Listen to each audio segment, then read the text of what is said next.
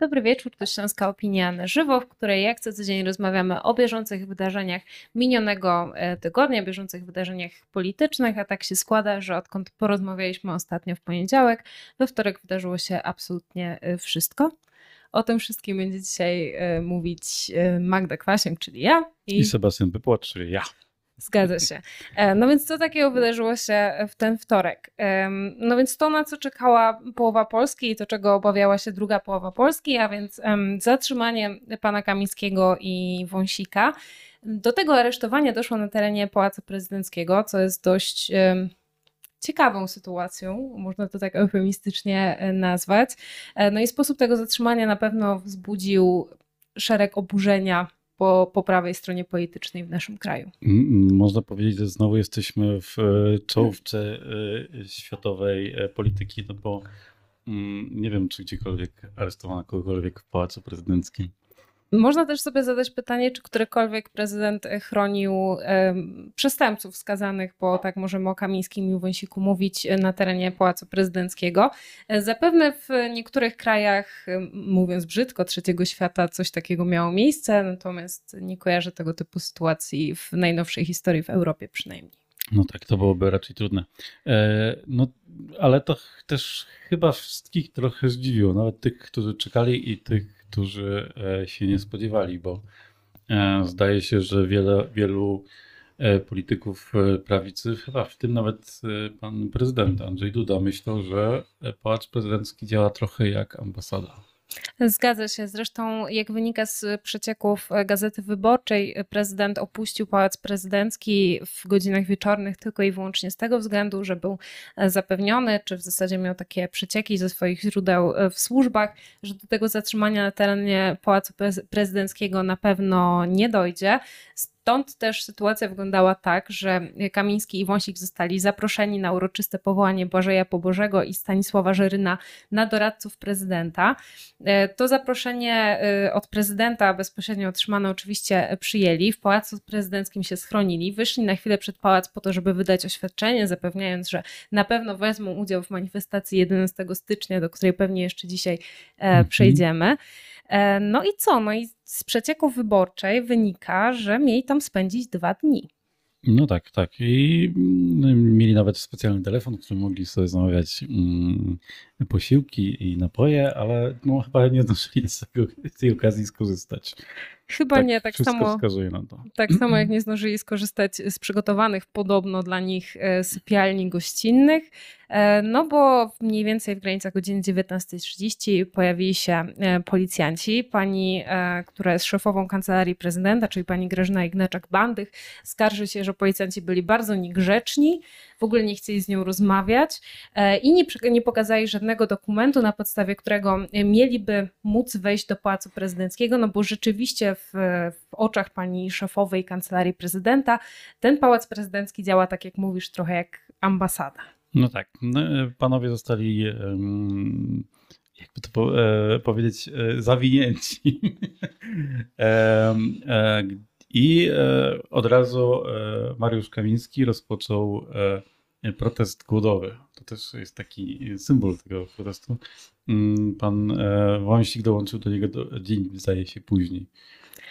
Tak, y, no i cała sprawa no jest postawiona na ostrzu noża, z tego też względu, że ostatecznie prezydent ze względu na chociażby zadbanie o stan zdrowia Kamińskiego postanowił uruchomić procedurę ułaskawienia obu panów, ponownie, tym samym przyznając, że rzeczywiście i Mariusz Kamiński e, i Maciej Wąsik zostali, zostali prawomocnie skazani na karę pozbawienia wolności, co jednoznacznie wskazuje na to, że nie są już posłami, niezależnie od tego, czy rzeczywiście ta procedura ułaskawienia dojdzie do końca, czy nie.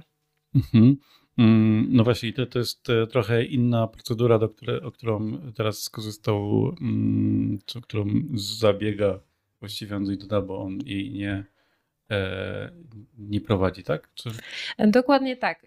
Jeżeli chodzi o tą procedurę, z której prezydent skorzystał w 2015 roku, była to procedura prowadzona na podstawie konstytucji i w tejże procedurze to była autorytarna decyzja, można powiedzieć, prezydenta, jego wyłączna prerogatywa. Natomiast teraz korzysta z procedury ułaskawienia z kodeksu postępowania karnego, w związku z czym potrzebuje przynajmniej jednej opinii pozytywnej dla ułaskawienia obu panów pierwszej lub drugiej instancji. E, czyli sąd musi wydać taką opinię, żeby w ogóle ta, e, ta sytuacja przeszła dalej do prezydenta. Natomiast e, prezydent aktualnie wzywa prokuratora generalnego, czyli ministra sprawiedliwości pana Bodnara, do tego, żeby no, mógł wpłynąć na zawieszenie wykonywania kary obu panów. No bo taką prerogatywę rzeczywiście prokurator generalny ma, jeżeli występują jakieś ważne względy, między innymi krótka kara, która pozostała jeszcze do odbycia. E, natomiast no, prokurator generalny się do tego nie pali, co, co widać e, po jego wypowiedziach medialnych i chyba niespecjalnie się tą sprawą teraz zajmuje, ponieważ teraz walczy na innym froncie, o czym też na pewno e, za chwilkę, za chwilkę powiemy. Niemniej z takich nieoficjalnych doniesień wynika, że nawet politycy PiSu nie bardzo rozumieją decyzji Andrzeja Dudy, dlaczego sięgną po ten drugi tryb możliwości ułaskawienia, e, czyli jakby ten tryb z koniecznością uzyskania autoryzacji z innych stron, tak? a, a nie wykorzystanie jego e, jednostkowej decyzji.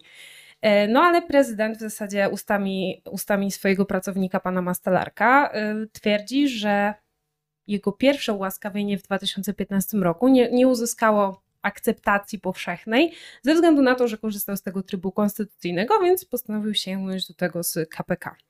Co oczywiście jest bzdurą, bo to nie dlatego to ułaskawienie nie otrzymało akceptacji.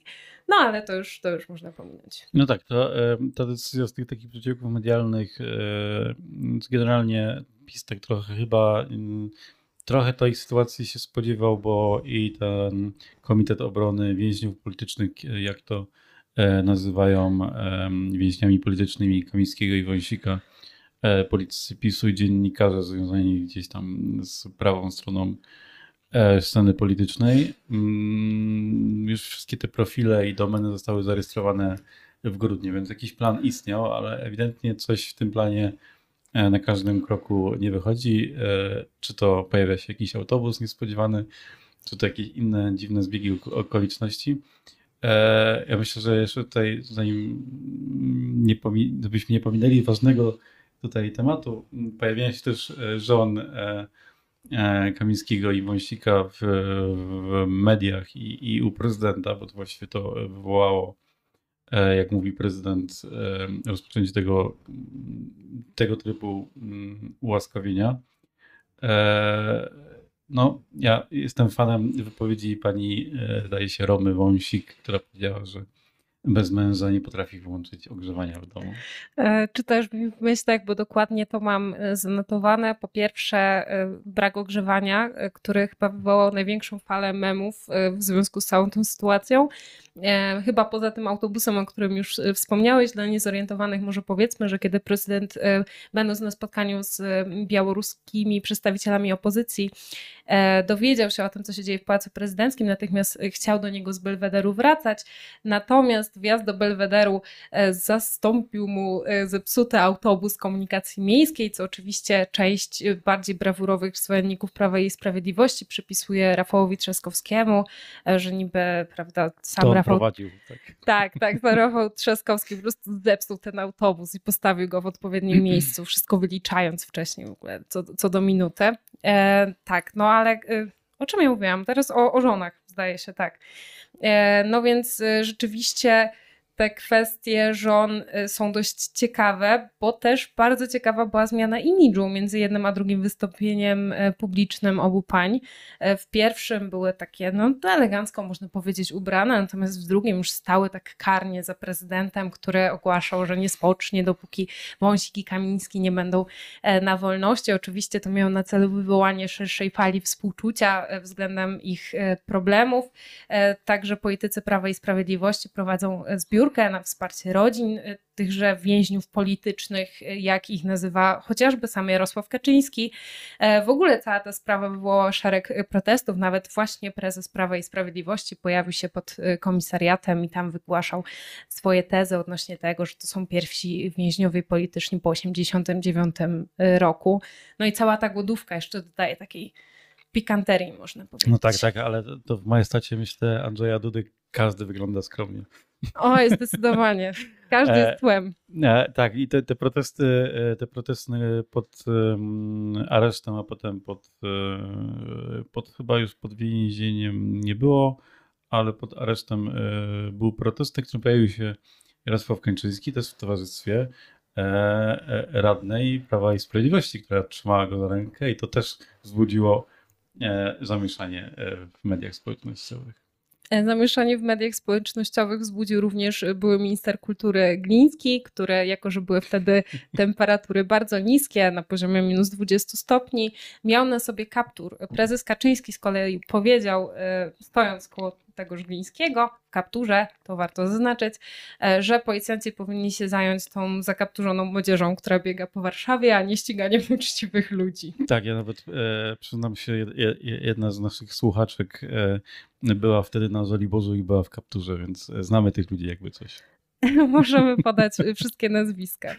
E, tak, no więc cała sytuacja rzeczywiście, tak jak mówisz, e, może mieć e, drugie dno i myślę, że to jest coś, na co warto zwrócić uwagę. No, jedna z teorii jest, tak, jest taka, że cała ta sprawa jest ciągnięta tak długo i w ogóle ten, ta procedura ułaskawienia została wybrana w ten konkretny sposób, żeby ten temat grzać jak najdłużej, dlatego że Prawo i Sprawiedliwość potrzebowało jak wody zdjęć, filmów z brutalnego, pokazowego wręcz zatrzymania Kamińskiego i Wąsika, a mimo, że do tego doszło na terenie Pałacu Prezydenckiego, nic takiego się nie pojawiło. Stąd też pojawiły się jakieś historie, oczywiście no najprawdopodobniej fabrykowane przez e, polityków Prawa i Sprawiedliwości, o tym, jakoby Kamiński miał być jakoś rzucony w framugę, czy w ogóle brutalnie zatrzymany, o tym, że policjanci byli niemili, a panie z Pałacu Prezydenckiego płakały. No mniej więcej tak to wszystko jest przedstawiane, nie? Mhm. E, a w tej, jak ty oceniasz to, to aresztowanie? Czy według ciebie, mm, tak jak mm, sugerują e, politycy Prawa i Sprawiedliwości, policja powinna poczekać? Biorąc pod uwagę ten e, scenariusz, który, o którym już wspomnieliśmy, że panowie mieli wyjść z Pałacu Prezydenckiego dopiero dwa dni później, czyli 11 stycznia, mieli być doprowadzeni na manifestację, myślę, że to zatrzymanie było lepsze niż ewentualne zatrzymanie podczas manifestacji. Nie? Jakby to jest, e, to nie ulega wątpliwości. Myślę, że cała ta sprawa jest dość problematyczna do oceny. Znaczy i... tak, dla, dla, dla polityków e, opcji obecnie rządzącej to byłby najgorszy możliwy scenariusz, gdyby to było aresztowanie na manifestacji Oczywiście. w tłumie ludzi, pewnie, który byłby, był, mógłby ich otaczać, albo na przykład w, w Sejmie, kiedy by wszyscy próbowali mm, głosować. E, no ale z drugiej strony e, też Andrzej Duda chyba nawet dzisiaj to jeszcze powtarzał, że to w końcu byli, e, byli ministrowie, to trzeba było poczekać. Ja sobie próbuję przypomnieć na przykład aresztowanie chyba Sławomira Nowaka, które było takie takie typowe dla aresztowań. Chyba nawet było poranne. Tutaj też była możliwość porannego aresztowania, ale y, koalicja obywatelska po tę możliwość po prostu nie sięgnęła, tak? No bo ale przecież... po prostu pan Wąsik zakręcił kaloryfer i wyszedł do domu Biedna żona. I dlatego teraz się musi cieplej ubierać, już nie może przywiązywać takiej wagi do swojego wyglądu i to się wszystko po prostu e, łączy. E, no ale w każdym razie wydaje mi się, że rzeczywiście ta forma aresztowania e, jakkolwiek niekonwencjonalna, tak mówiąc delikatnie, była chyba najlepszą, jaką mogli wybrać, dlatego że rzeczywiście zabrakło tych pokazowych zdjęć, filmów i to jest najlepsze, co mogli zrobić politycy obecnie rządzącej koalicji bo to by była tylko woda na młyn. Tak jak mówisz, aresztowanie w tłumie czy w Sejmie w ogóle nie wchodziło politycznie w grę, bo to byłby no, po prostu strzał w kolano. E, nie ma co się oszukiwać. No a z drugiej strony też nie mogli sobie pozwolić na to, żeby Kamiński i Wąsik już z nakazem doprowadzenia do zakładu karnego funkcjonowali po prostu na wolności, tak? Musieli zatrzymać ich e, gdzieś, zanim e, dotarli do Sejmu. Mhm. No i to właściwie było to wydarzenie, które myślę, że początek zeszłego tygodnia rozgrzewało. Potem no ten słowetny chyba przejdźmy najpierw do mm, marszu, bo to chyba było drugie takie ważne wydarzenie. Potem wgłębiły się w te wszystkie zamieszania wokół prokuratury, które, których zdaje się nikt albo niewiele osób już rozumie. Protest 11 stycznia. Mm, to tak zaskoczyła Cię ta e, frekwencja? Bo mm, mnie trochę tak, a z drugiej strony e, nie, bo też e, wiele docierało takich informacji, jak to, jak wyglądało skrzykiwanie, przynajmniej w naszym województwie śląskim, w, przez związkowców ludzi na ten protest. E, no podobno były mm, obiecane e, kiełbasy, dwie bułki e, i pół litra i zwolnienie z, z pracy. No myślę, że to jest dość realne. Też patrząc na to, jak pojawiły się filmiki z nagrywanymi rozmowami z protestującymi, wiele było pod wpływem, ale oczywiście to nie można umniejszać. Mimo wszystko ten protest był liczny i zakładam, że to nie byli sami związkowcy, ale też no, działacze, których, e, jak się okazuje, udało się Prawu i Sprawiedliwości zmobilizować, co też chyba nie zawsze się udawało e, ówczesnej opozycji, kiedy PiS rządził. Zdecydowanie, ale też dlatego, że Prawo i Sprawiedliwość ma łatwiejsze zadanie. E, no bo po prostu sprawa jest ważniejsza z punktu widzenia ich wyborców. Tak? No, rzeczywiście mają te kozły ofiarne w postaci Kamińskiego i Wąsika i na tym bardzo łatwo jest y, ugrać po prostu odpowiednie emocje do, do ruszenia frekwencji. E, ale właśnie chciałam się zapytać, tak retorycznie rzucę to w eter, czy w przypadku innych marszów, innych opcji politycznych y, skrzykiwanie działaczy wygląda inaczej? No być może nie dosłownie tak, jak to przedstawiłeś, ale na pewno są, wiesz, wykorzystywane jakieś chwyty, które mają ostatecznie tych działaczy zachęcić do podróży do Warszawy, e, a sama, samej frekwencji, e, tak jak mówisz, no tego typu chwyty nie mogą e, umniejszać po prostu, nie? Mhm. bo i tak Prawo i Sprawiedliwość zmobilizowało dużo więcej osób niż, niż się spodziewałam, mimo tego, że sądziłam, że tak frekwencja nie będzie najniższa, tak jak zresztą rozmawialiśmy w zeszłym tygodniu.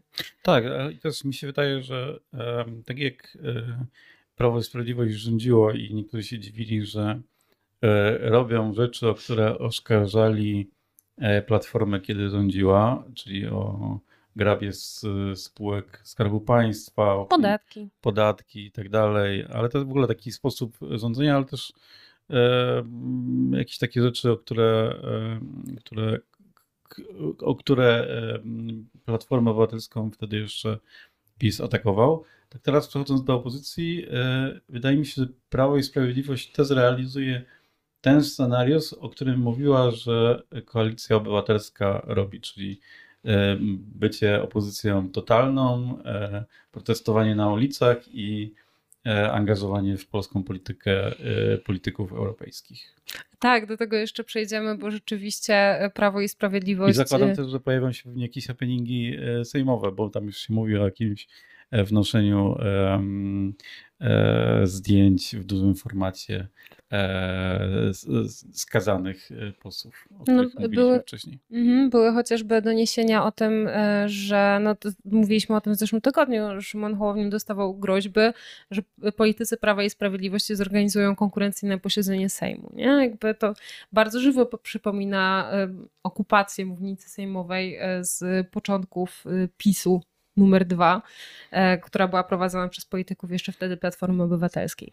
E, więc rzeczywiście te scenariusze się e, powtarzają i do tych scenariuszy, co jest no, z dość dużą szkodą dla państwa polskiego, dołącza Andrzej Duda, no bo teraz w teorii Mastalarek mówi, że istnieje y, jeszcze możliwość nawiązania nici porozumienia między prezydentem Andrzejem Dudą a premierem Donaldem Tuskiem, ale w praktyce ja tego nie widzę. Tym bardziej, że w tym samym wywiadzie w Radiu Z Mastalarek mówi, że co prawda prezydent nie ma szerszych kompetencji, ma w pewien sposób związane konstytucją ręce, ale zawsze może wytować. Zawsze może wetować. No i tak, to, to jest takie ryzyko, że prezydent to jest takie ryzyko, o którym koalicji obywatel, politycy, politycy koalicji obywatelskiej głośno mówią i czego się chyba obawiają, że prezydent może też skierować ustawę budżetową do Trybunału Konstytucyjnego, bo nie może jej zawetować, ale może właśnie to uczynić. E, A Trybunał Konstytucyjny to wiadomo, że nie działa w tym kraju.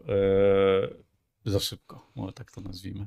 W ogóle nie działa, nie ma co się bać e, mocnych słów. Donald Tusk do tego robi taką dobrą minę do złej gry. Mówi, że spokojnie, spokojnie wszystko będzie o czasie, ale prawda jest taka, że ten czas się kończy. Posiedzenie Sejmu zostało e, przełożone ze względu na Wąsika i Kamińskiego na ten tydzień. W tym tygodniu posłowie mają się zająć tą ustawą budżetową, a czas się naprawdę kurczy i jeżeli prezydent rzeczywiście postanowi stanąć okoniem i, i wysłać e, ustawę budżetową do Trybunału Konstytucyjnego, no to postawi e, koalicję obywatelską w bardzo trudnej sytuacji, chociaż w nie lepszej postawi PiS, bo przecież Prawo i Sprawiedliwość nie ma możliwości wybrania, e, wygrania przyspieszonych wyborów. No i właśnie to przeniesienie, bo trochę o tym zapomniałem, jak na początku rozmawialiśmy. Wydaje mi się, że to był najsłabszy e, ruch opozycji, albo to był ruch Szymona Hołowni, różnie to jest w mediach przedstawiane. Wydaje mi się, że wystarczyło zrobić e, przerwę na ten dzień, kiedy jest manifestacja, bo zakładam, że wszyscy już wiedzieli, że we wtorek e, Kamiński i Wąsik będą aresztowani w tej czy innej formie. Być może a, masz rację. A to przeniesienie trochę ten Sejm ośmieszyło. Wydaje mi się, że pod wpływem mm, protestu czy e, problemu z dwoma posłami, którzy zostali skazani no trochę Szymon Hołownia oddał pole, wydaje mi się. No w takim duchu wypowiada się Anna Maria Żukowska. Przepraszam za to porównanie, ale przyszło mi to do głowy. Nie, totalnie się zgadzam. E, tak, Anna Maria Żukowska powiedziała, że, że Sejm nie może być, no tak parafrazując, nie pamiętam e, dokładnego cytatu, że Sejm nie może być zakładnikiem dwóch e, kryminalistów e, i można się do tego przychylić, ale z drugiej strony, jeżeli do tego aresztowania by nie doszło, bo jeżeli samo przeprowadzenie obrad Sejmu zaostrzyłoby nastroje, nie wiem, czy to byłby dobry pomysł, żeby prowadzić do takiej otwartej eskalacji konfliktu. E, a e, no, ja się trochę zgadzam z argumentacją Szymona Hołowni, że to była sytuacja na tyle wyjątkowa, że trzeba było przede wszystkim postawić na jego deeskalację, a nie, a nie za wszelką cenę przeprowadzać te obrady. No tak, ale jeżeli mamy mieć Sejm co dwa tygodnie, to myślę, że może nie co dwa tygodnie, ale co cztery tygodnie PiS jest w stanie e, obrady Sejmu blokować w inny sposób. Tak, no pod tym względem tutaj na pewno masz rację, że e, PiS powiedział sprawdzam i okazało się, że Szymon Hołownia po prostu wymiękł, mówiąc prosto e, i to rzeczywiście może prowadzić do dalszych ekscesów ze strony opozycji. No tym bardziej ze względu na to ich zachowanie ostatnie, które tak jak mówisz wskazuje na to, że będą opozycją totalną, jakby bardzo niekonstruktywną i wydaje mi się, że to też się odbije na ich poparciu poparciu, e, które będzie spadać mimo wszystko. Tak, tak ja, ja, ja, bym tak powiedziała, że to będzie taki scenariusz, przez który przechodziła Platforma Obywatelska. Tak, tak Dopóki tak, nie, tak. potra- nie postawią na konstruktywną pracę i rzeczywiste wskazywanie alternatyw, będą na ten moment jeszcze się wznosić na tej fali emocji, a za chwilę im to zacznie po prostu spadać. Tak, czekam aż e, przewodniczący mm, Komitetu e, Obrony Więźniów Politycznych kupi sobie iPhone'a i laptopa i, i historia zatoczy takie pełne koło. Zgadza się. Mm, chyba nie będziemy już przytaczać tych faktów, ale kto chce, to niech sobie początki kodu e, przypomni, e, googlując w wyszukiwarce e, Google'a. Informacji. tak, tak. E, no, trochę wydaje mi się, że właśnie mm, PiS idzie tą drogą Platformy Obywatelskiej, Koalicji Obywatelskiej, tylko tak bardziej.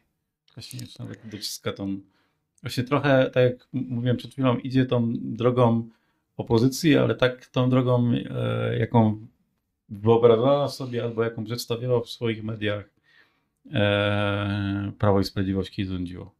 Tak, tylko różnica jest taka, że w tym momencie PiS nie ma swojego medium, które byłoby na tyle duże, że uzasadniłoby ich działania przed rzeszą wyborców, a te No, już od razu powiedziałam TVN. E, no, TVN był zawsze takim miejscem dla koalicji obywatelskiej i tutaj nie ma co się oszukiwać, bo tak było po prostu. To było taka ostoja, gdzie mogli się tłumaczyć z wszystkiego, co robią i byli przynajmniej wysłuchani. Nie mówię, że zawsze klepani po głowie, ale przynajmniej wysłuchani. No tak, ale TVP, TV Republika, znowu powiedziałem TVP Republika tak tydzień temu.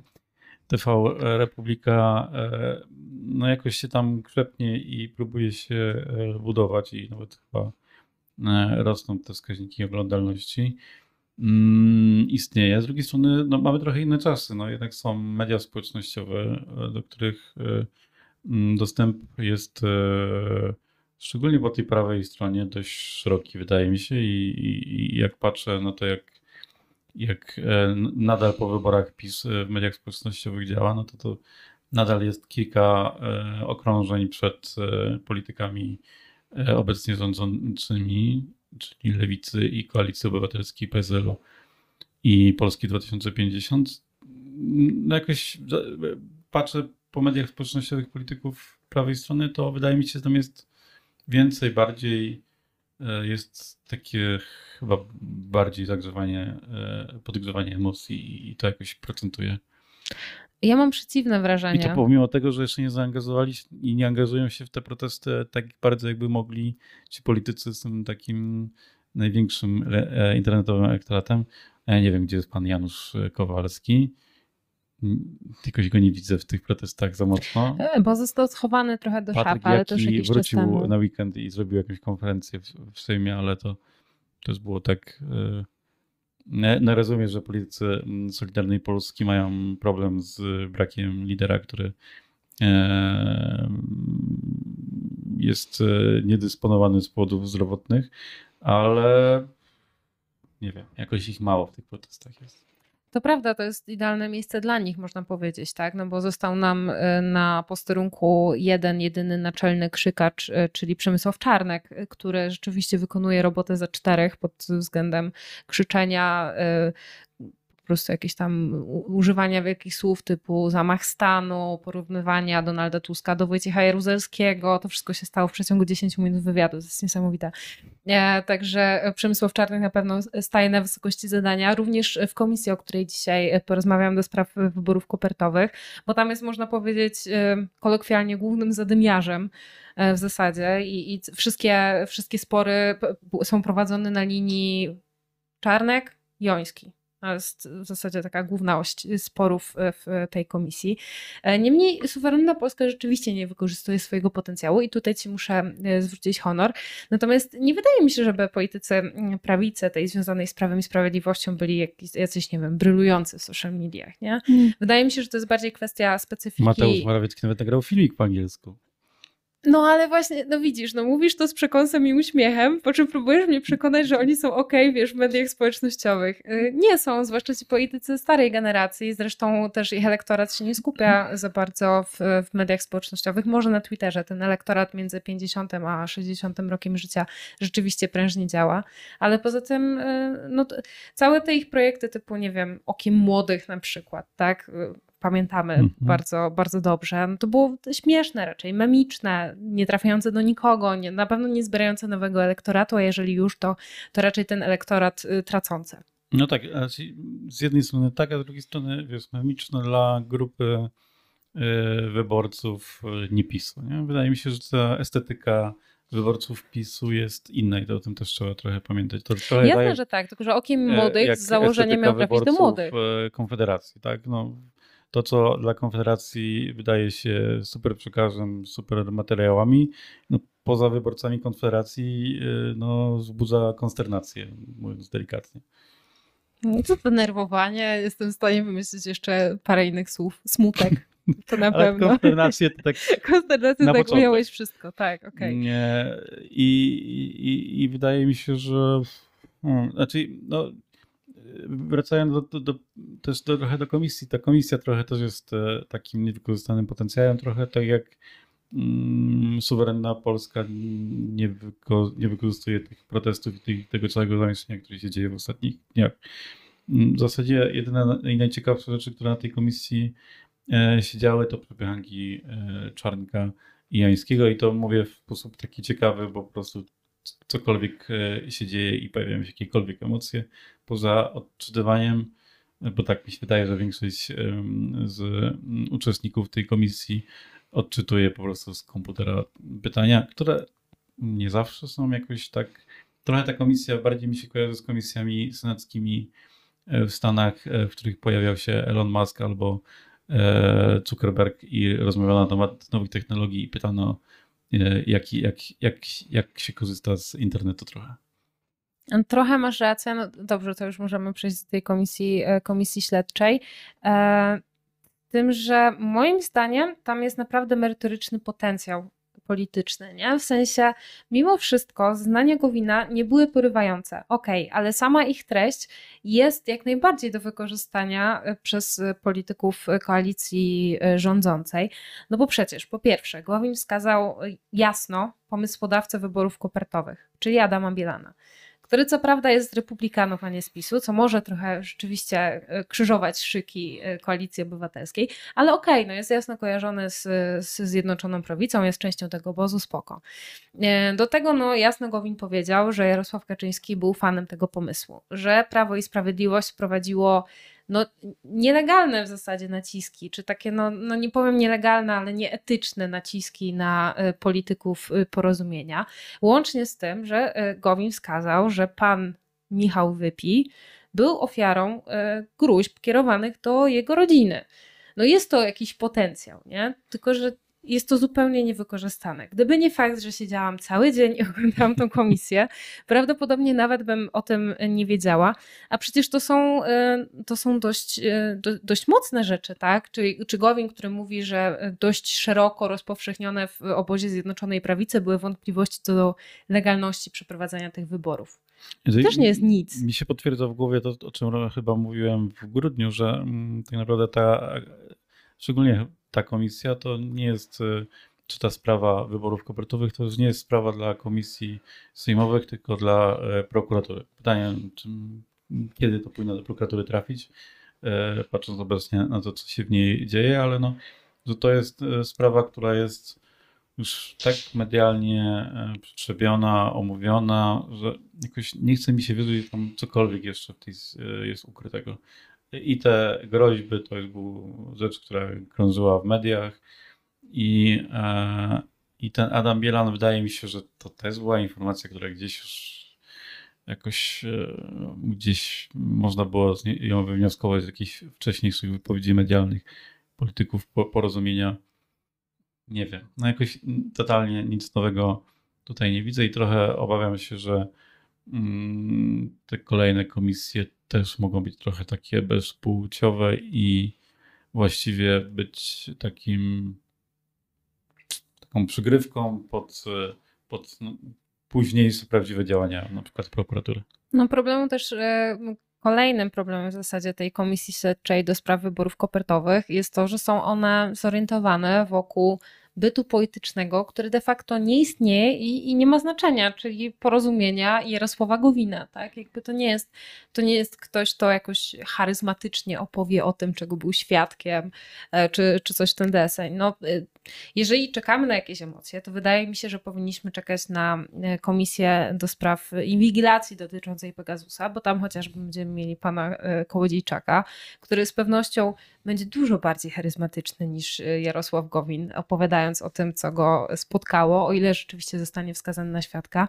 No ale tak patrząc na przebieg tej komisji, ja prawdę mówiąc nawet nie wiem, czy ona ostatecznie bardziej nie zaszkodzi koalicji e, obywatelskiej, no bo tam się przecież pojawiają oskarżenia, które na pewno się przebiją do, e, do wyborców Prawa i Sprawiedliwości względem chociażby Małgorzaty Kidawy-Błońskiej.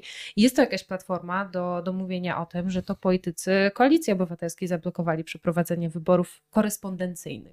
Mhm. No ja myślę, że takim e, ewentualnym pikiem albo zainteresowania tej komisji to może być tylko pojawienie się czy to Zbigniewa Ziobry, czy to Jarosława Kaczyńskiego, ale zakładam, że akurat z tych dwóch to Zbigniew Ziobro, jeżeli będzie w formie, to poradzi sobie z tą komisją lepiej niż Jarosław Kaczyński. Myślę, że jedyne co opozycja, patrząc po tym, jak dotychczas ta komisja działa, e, może ugrać, to to, że pojawi się Jarosław Kaczyński, który z takimi wystąpieniami ma problem, szczególnie kiedy nie panuje nad swoimi emocjami, a ostatnio raczej nie panuje nad emocjami.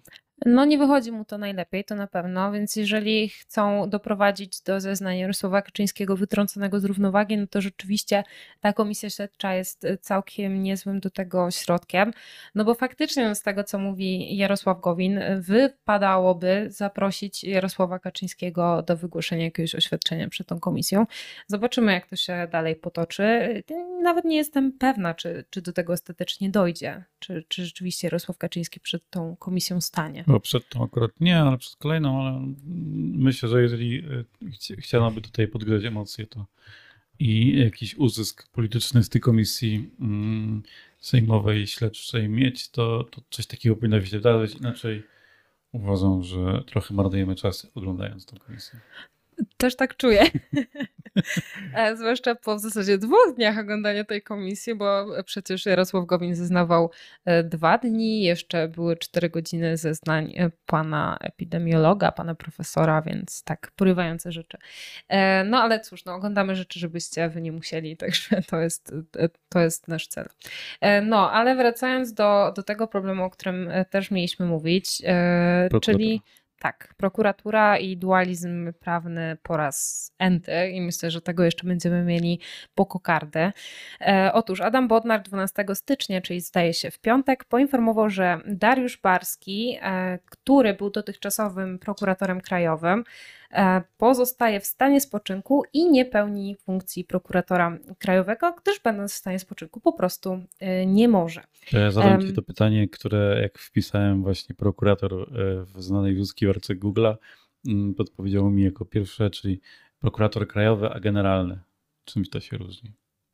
Nie mam pojęcia i teraz mnie po prostu e, wsadziłeś na minę, że tak powiem. Znaczy z tego co widzę, to prokurator jest takie proste, najprostsze wytłumaczenie, jeden z zastępców prokuratora, e, prokurator krajowy, jeden z zastępców prokuratora generalnego. Tak, no na pewno jest, e, jest mu podległe, zresztą z tego tytułu też I będą wynikały. prokuratorów terenowych takich, tam, to się jakoś organizacyjnych chyba nazywa, czyli tych na przykład prokuratorów w, w Katowicach. Tak, może, może tak być, że rzeczywiście to sięga do Katowic. E, wracając do tego zamieszania politycznego, bo akurat z tego tematu jestem e, przygotowana. E, no więc cała sprawa opiera się na tym, że Dariusz Barski został przywrócony przez Zbigniewa Ziobrę w 2022 roku z no, dopełnienia po prostu funkcji e, prokuratora.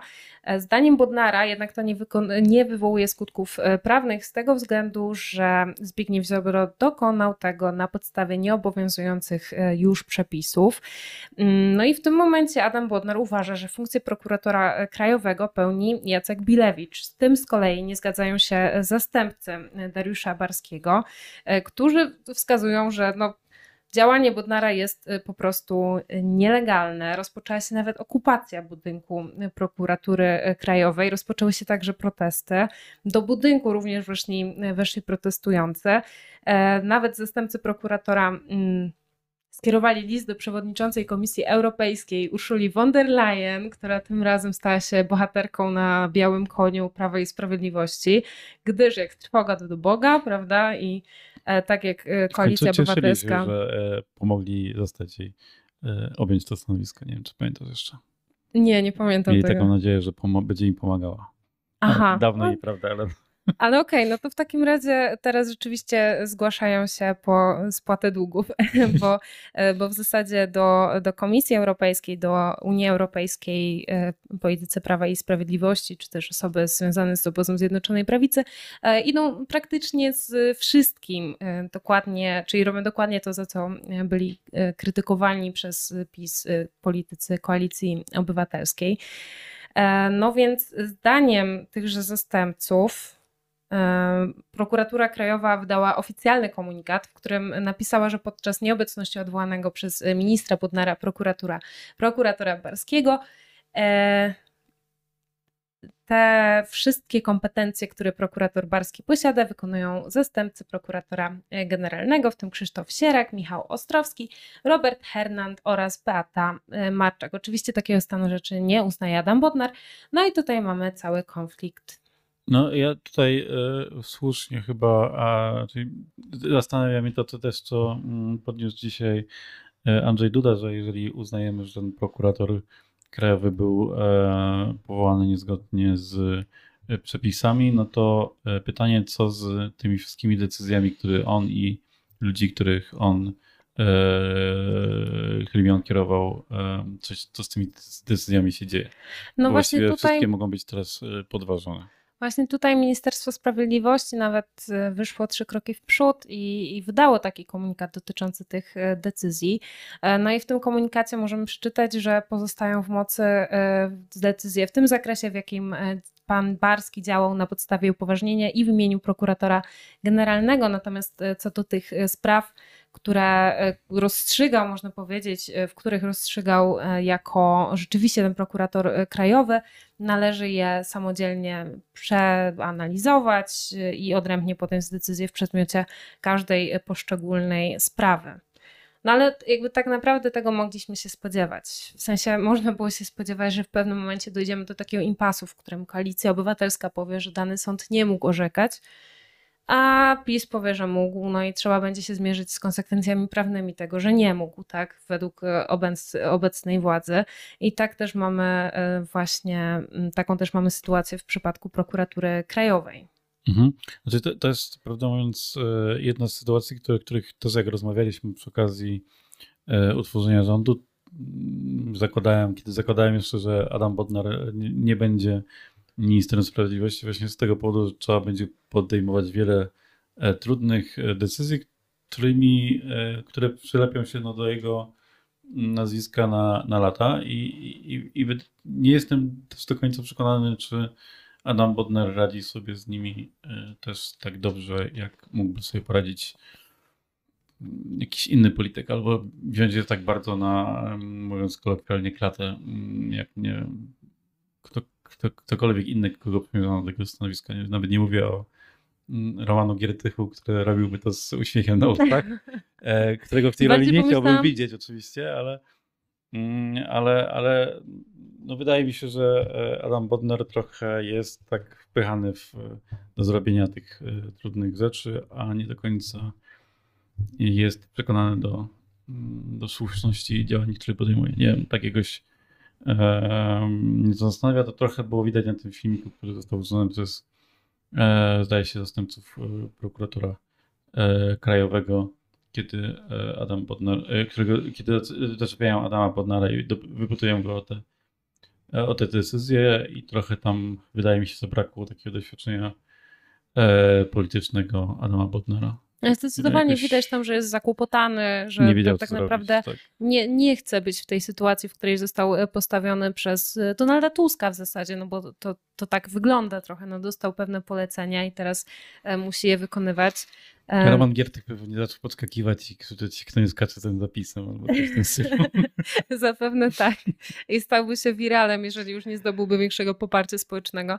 Ale rzeczywiście e, chyba e, był to błąd, żeby powoływać Adama Bodnara na stanowisko ministra sprawiedliwości już teraz. E, teraz była potrzebna osoba, której i tak niepopularność nie zaszkodzi, bo tak, jest myślę. wystarczająco niepopularna już w tym momencie. I nie mówię tutaj nawet o Romanie Giertychu, ale chociażby Borys Budka ma wystarczająco mhm. dużo negatywnych negatywnego elektoratu, żeby się sprawił w tej roli byłby tą złą twarzą tej złej koalicji obywatelskiej, która wchodzi i na przekór prezydentowi po prostu wywraca prokuraturę krajową do góry nogami. A, bo A po kilku jeszcze... miesiącach można by powołać Bodnara, który tak. byłby tym takim do, dobrym policjantem. Nie? Tak, I dokładnie. Żeby to mógł budować ten system prawny E, na początek i sprzątać po swoim poprzedniku i swoich poprzednikach z PiSu. Dokładnie, zresztą ta e, powiedzmy taka obywatelska, nieskazitelna przeszłość Adama Bodnara też nie pomaga, dlatego że chociażby pan Mastalarek w wywiadzie apelował do, do Bodnara, pytał się go, czy pamięta jeszcze, jak był wiceprezesem Helsińskiej Fundacji Praw Człowieka, czy pamięta, kiedy był rzecznikiem praw obywatelskich. Co do niego łatwo jest używać tego, tego typu chwytów retorycznych i co najgorsze, ja sądzę, że one na jakimś poziomie działają i wydaje mi się, że on nie jest po prostu e, dobrym człowiekiem na to stanowisko w tym momencie. E, i też nie jest wystarczająco dobrym zawodnikiem, żeby walczyć z całym aparatem obecnej opozycji i z prezydentem, tak? No bo właśnie e, to jest jeszcze coś, czego nie powiedzieliśmy. Cała sprawa z prokuraturą e, krajową to jest uderzenie w kompetencje prezydenta, bo w poprzedniej kadencji Sejm, można powiedzieć, prokuraturę krajową próbował zabetonować, czyli odwołanie pana Barskiego nie byłoby możliwe bez zgody prezydenta. Więc no takie po prostu jakieś szachermacherowanie jest y, bezpośrednim uderzeniem w pałac y, prezydencki. Ale żeby była jasność, poprzedni rząd też próbował kilka razy e, wejść w kompetencje prezydenta. To też przy okazji. Oj, wielokrotnie, ale to zawsze stoi.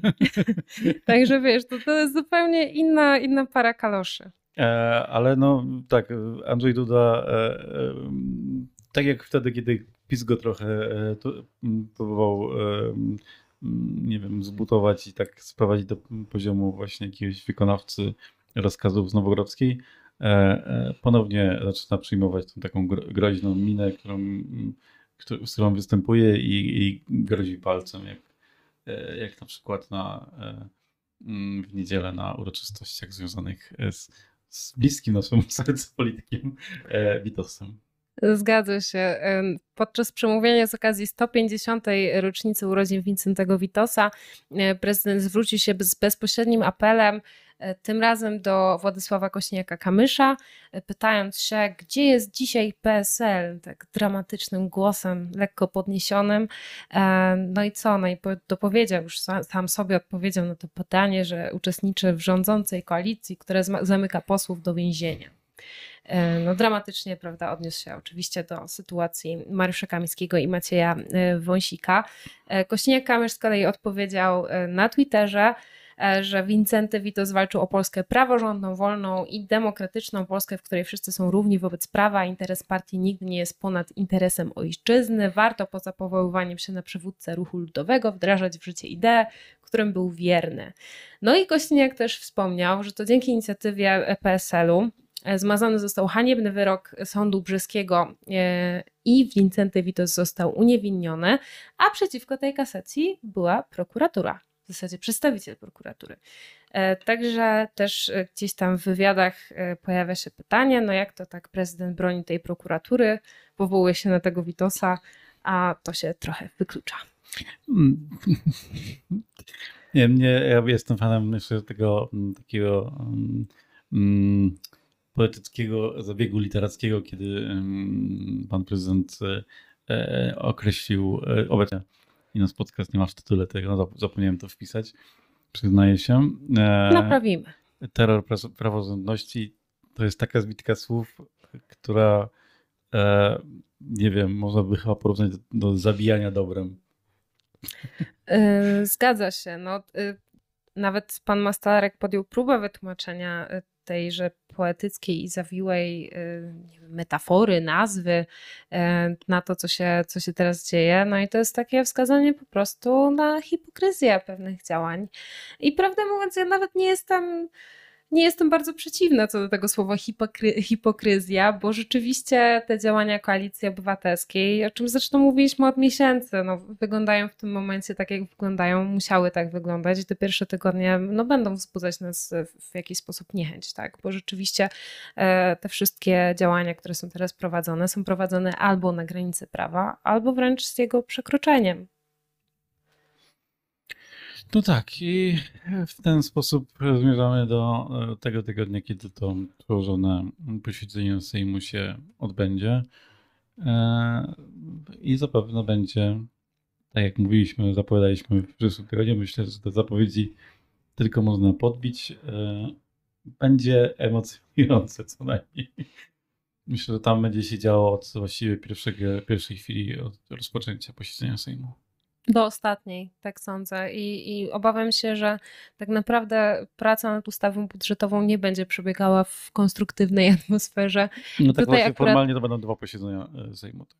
tak, zgadza się. No i zobaczymy też, e, czy wróci wniosek lewicy o odwołanie Krzysztofa Bosaka z pozycji wicemarszałka Sejmu.